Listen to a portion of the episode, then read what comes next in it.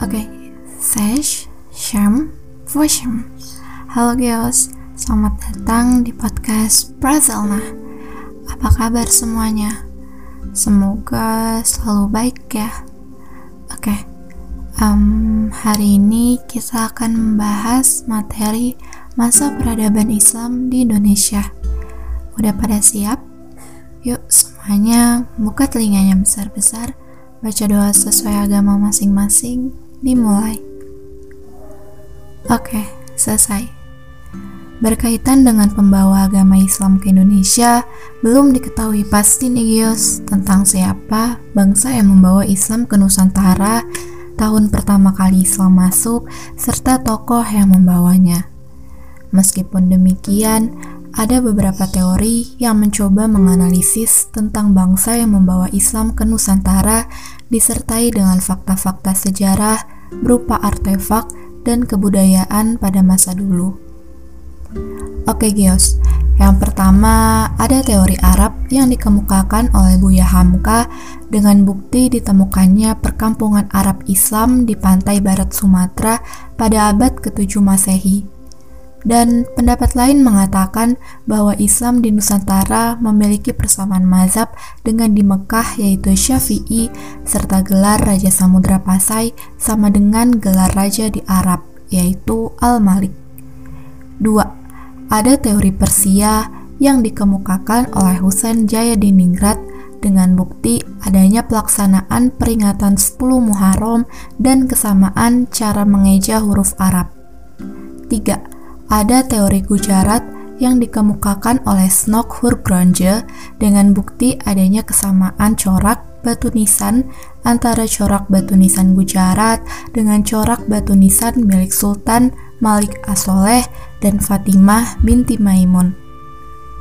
4. Ada teori Cina yang dikemukakan oleh Sumanto Al-Kutubi dengan bukti beberapa raja di Jawa keturunan daerah Cina dan keturunan darah Cina, serta adanya alkulturasi bangunan masjid dengan gaya arsitektur Cina. Gimana? Sampai sini kios paham? Oke, jadi ada empat teori ya tentang masuknya Islam di Nusantara. Hayo, apa aja tadi? Yap, profil nah.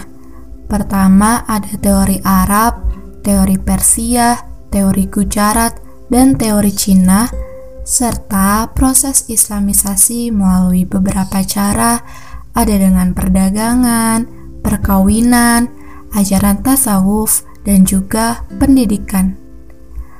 Oke, lanjut lagi nih. Kita sekarang menuju ke kerajaan Islam di Indonesia. Wih, ada apa aja ya? Yuk, langsung aja kerajaan bercorak Islam di Indonesia. Yang pertama ada Samudra Pasai, tokoh berpengaruhnya ada Nazimuddin Al-Kamil, yaitu sebagai pendiri kerajaan, lalu ada Sultan Malik Asoleh, yaitu puncak kejayaannya, dan yang ketiga ada Sultan Malik At-Tahir, itu sebagai runtuhnya kerajaan. Perkembangan kerajaan Samudra Pasai merupakan kerajaan bercorak Islam pertama di Indonesia. Yang kedua, ada Malaka.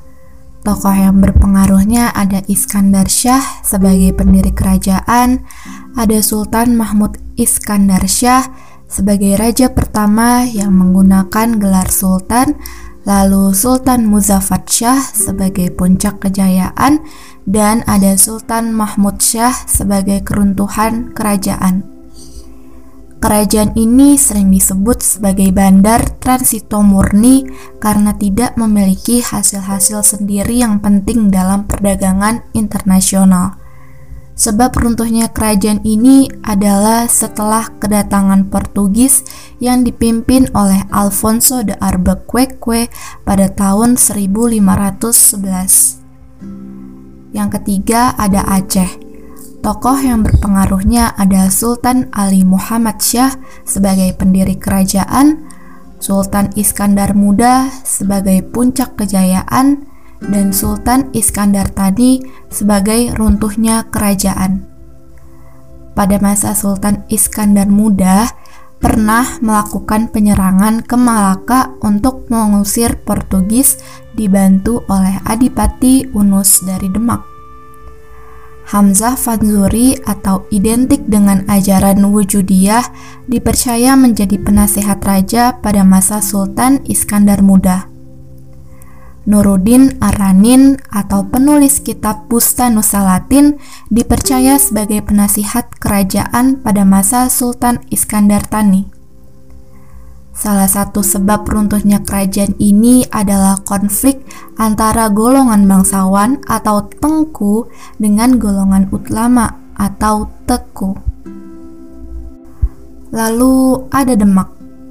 Tokoh berpengaruhnya ada Raden Fatah sebagai pendiri kerajaan, Adipati Unus atau Pangeran Sabranglor, Sultan Trenggono yang mencapai puncak kejayaan, dan Jaka Tingkir sebagai keruntuhan kerajaan.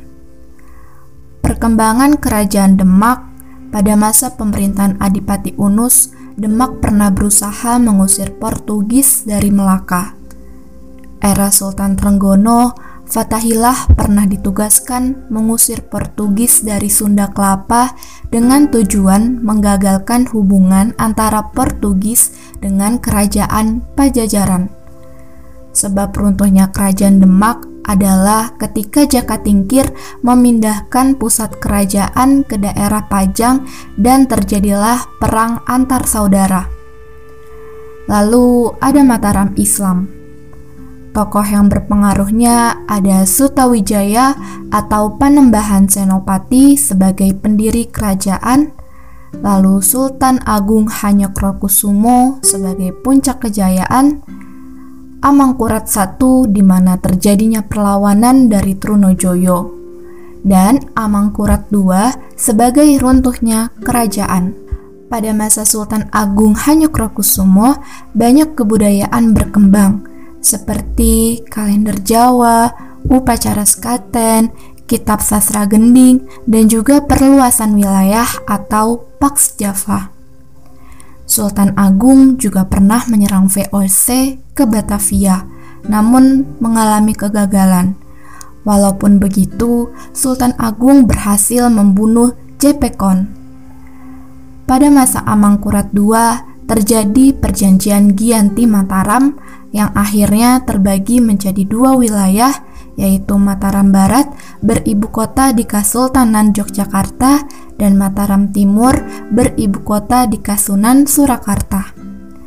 Perjanjian Solo III juga semakin memperburuk situasi di Mataram. Perjanjian tersebut memaksa Mataram harus terpecah kembali menjadi Mataram Barat atau Kesultanan Yogyakarta dan Paku Alaman, serta Mataram Timur atau Kasunan Surakarta dan Mangkunegaraan. Lalu ada Banten.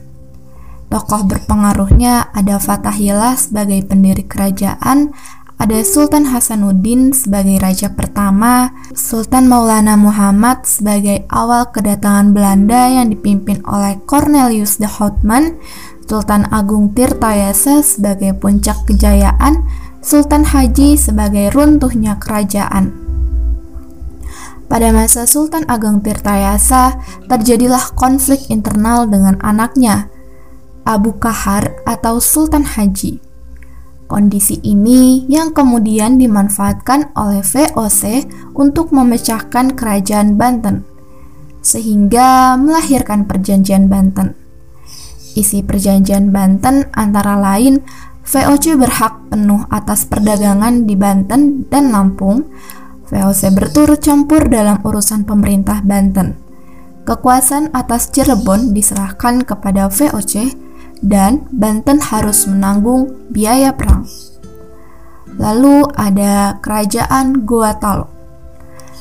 Ada Alauddin sebagai pendiri kerajaan Lalu Sultan Hasanuddin atau ayam jantan dari timur sebagai puncak kejayaan dan Mapa Somba sebagai keruntuhan kerajaan.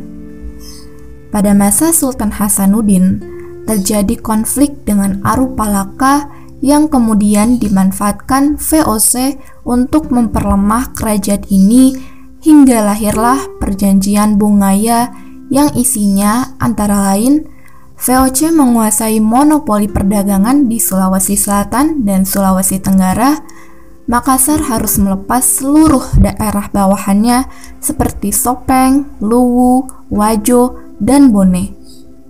Arupalaka dikukuhkan sebagai Raja Bone. Makassar harus menyerahkan seluruh benteng-bentengnya.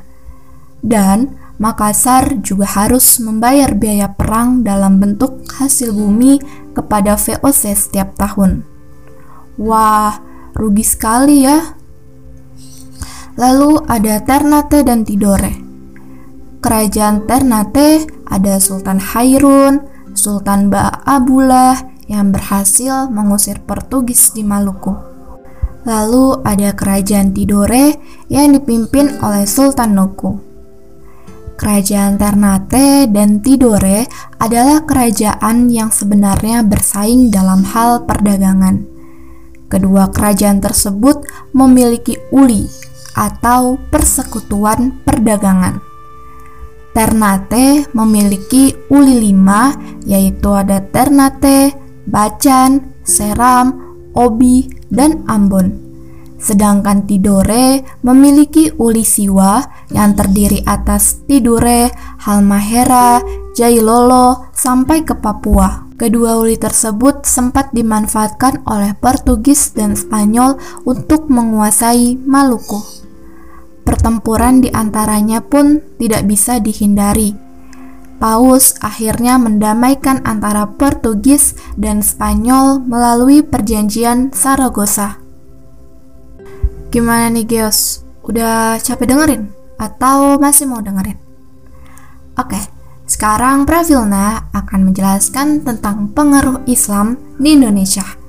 Yang pertama dari bidang politik yaitu munculnya kerajaan bercorak Islam, lalu ada bidang sosial, yaitu dihapuskannya sistem kasta, di bidang seni arsitektur ada munculnya bangunan bercorak Islam yang dialkulturasi dengan budaya lokal serta Hindu-Buddha. Lalu dalam seni sastra banyak bermunculan karya sastra berjenis hikayat, babat, suluk, dan primbon dalam seni pertunjukan muncul tari seedati, tabuik, kesenian, wayang kulit, dan lain-lain. Sedangkan dalam bidang seni rupa munculnya kaligrafi. Ingat ya Geos, 95% orang di dunia ini menginginkan hasil yang ia impikan, tapi pada kenyataannya hanya ada 5% orang yang berusaha dan berjuang untuk merealisasikan mimpi tersebut tetap jadi orang yang termasuk dalam 5% itu ya Geos. Sampai sini dulu ya. Kalau ada pertanyaan atau masih kurang paham, bisa langsung DM Brazilna di Twitter at P R A V Z T H E L N A. Spasiba.